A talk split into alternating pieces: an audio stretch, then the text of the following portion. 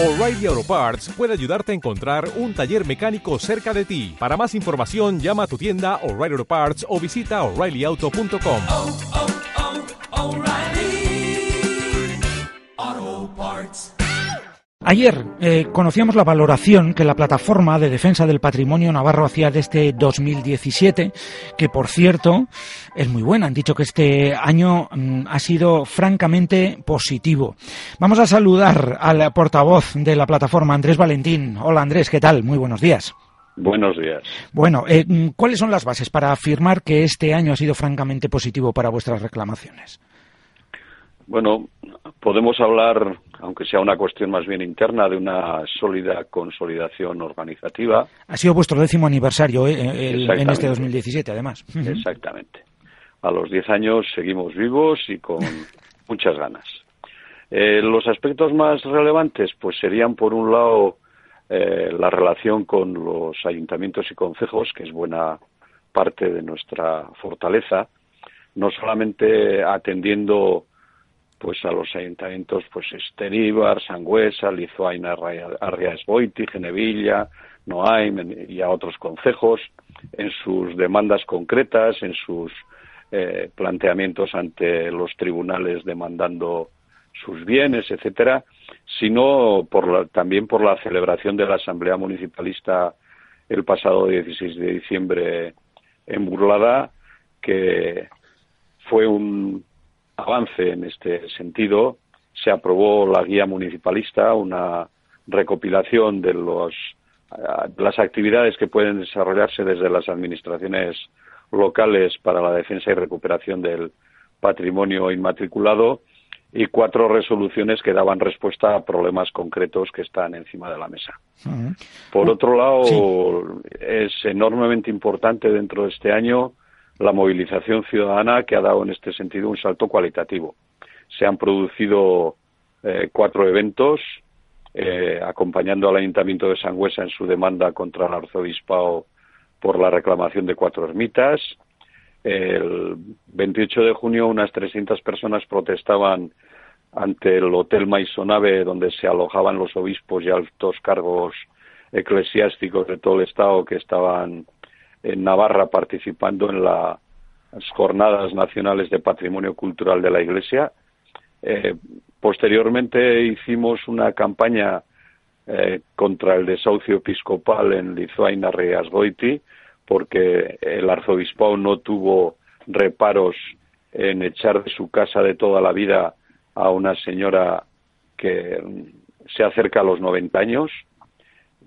Y últimamente hicimos también un acto para denunciar que el obispado cobrase la entrada por visitar la catedral, algo que hemo- hemos mantenido navarros y navarras durante siglos. Y ya, bueno, al final os comentaré un poco de la acción de mañana Efectivamente. con lo que Luego lo culminaríamos sí. este año.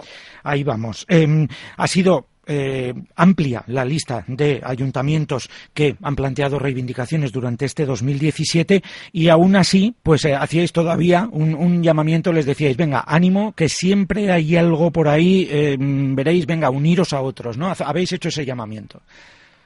Sí, claro, porque es que eh, Navarra fue la pionera en el sentido de poner sobre la mesa la magnitud de este expolio.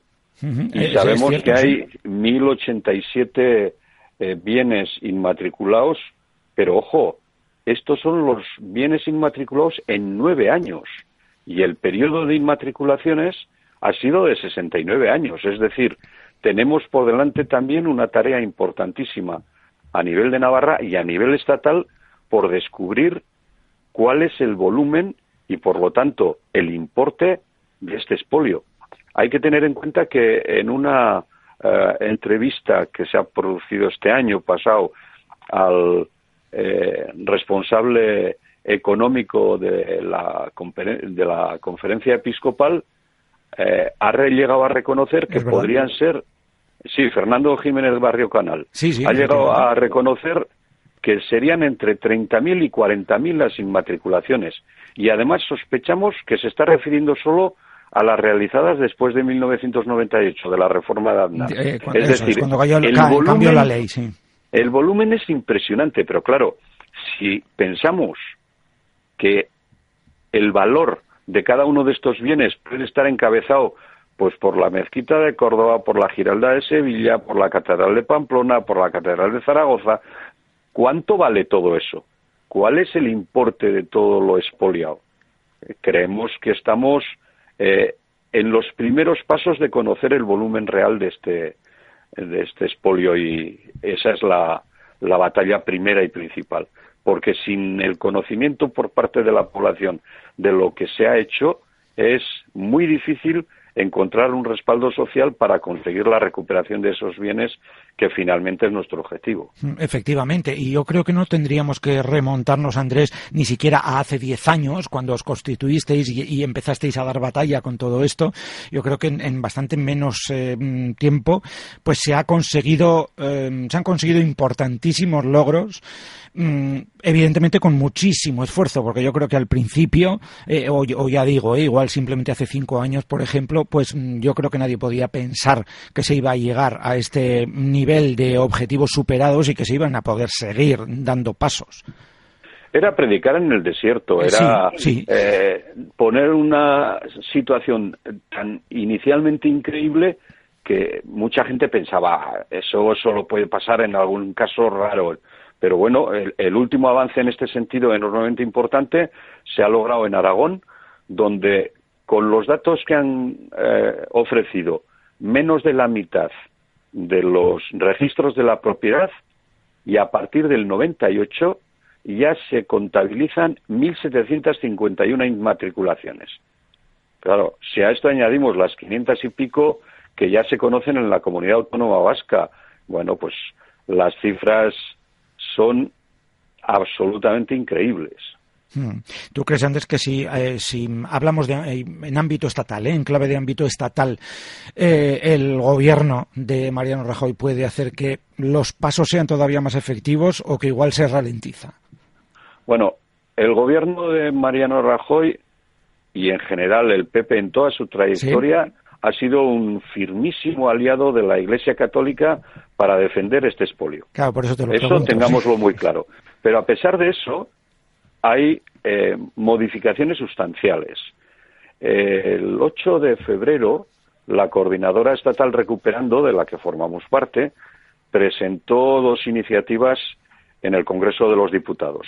Una de ellas trataba de conseguir precisamente esto, que se conociese cuál es el detalle de las inmatriculaciones realizadas. Este escrito nuestro lo convirtió el PSOE en una PNL, en una proposición no de ley, que fue aprobada en el Congreso y que inicialmente el Gobierno contestó diciendo que no tenía acceso a esos datos. Esto ha producido nuevas iniciativas que finalmente han llegado a una última posición del PP en la que indica que va a solicitar a los registros de la propiedad estos datos. Efectivamente, con ese paso no estamos eh, pensando que ya se van a conocer los datos, pero evidentemente no tiene nada que ver la postura de final de año con la de principio de año. Y creemos que paulatinamente este tipo de resistencias se irá diluyendo y más pronto que tarde conseguiremos conocer cuál es realmente el volumen y el detalle de estas inmatriculaciones realizadas desde el año 1946. Pues Andrés, antes de despedirnos, eso que dejábamos pendiente, eh, el último acto mañana por la tarde. Sí, eh, venimos haciéndolo desde hace una serie de años y mañana a las cinco y media de la tarde nos concentraremos ante el Palacio Episcopal para denunciar estos hechos y bueno, pues como puede ser eh, más o menos tradicional, pues con la entrega del carbón hasta que no devuelvan lo robado, los villancicos, la charanga, el olenchero, etcétera, pues haremos una propuesta, una protesta que cada año es más numerosa y cada año más consolidada. En este sentido, además, este año eh, denunciaremos también el desahucio episcopal en el municipio de Lizuain, por si había pocos motivos, este año nos han añadido uno más. Mm, ese que nos contabas también al principio en el resumen. Andrés Valentín, portavoz de la plataforma de defensa del patrimonio navarro. Escarre Casco, muchísimas gracias. Gracias a vosotros por hacernos oír. Y feliz paso de año. Un abrazo. Igualmente.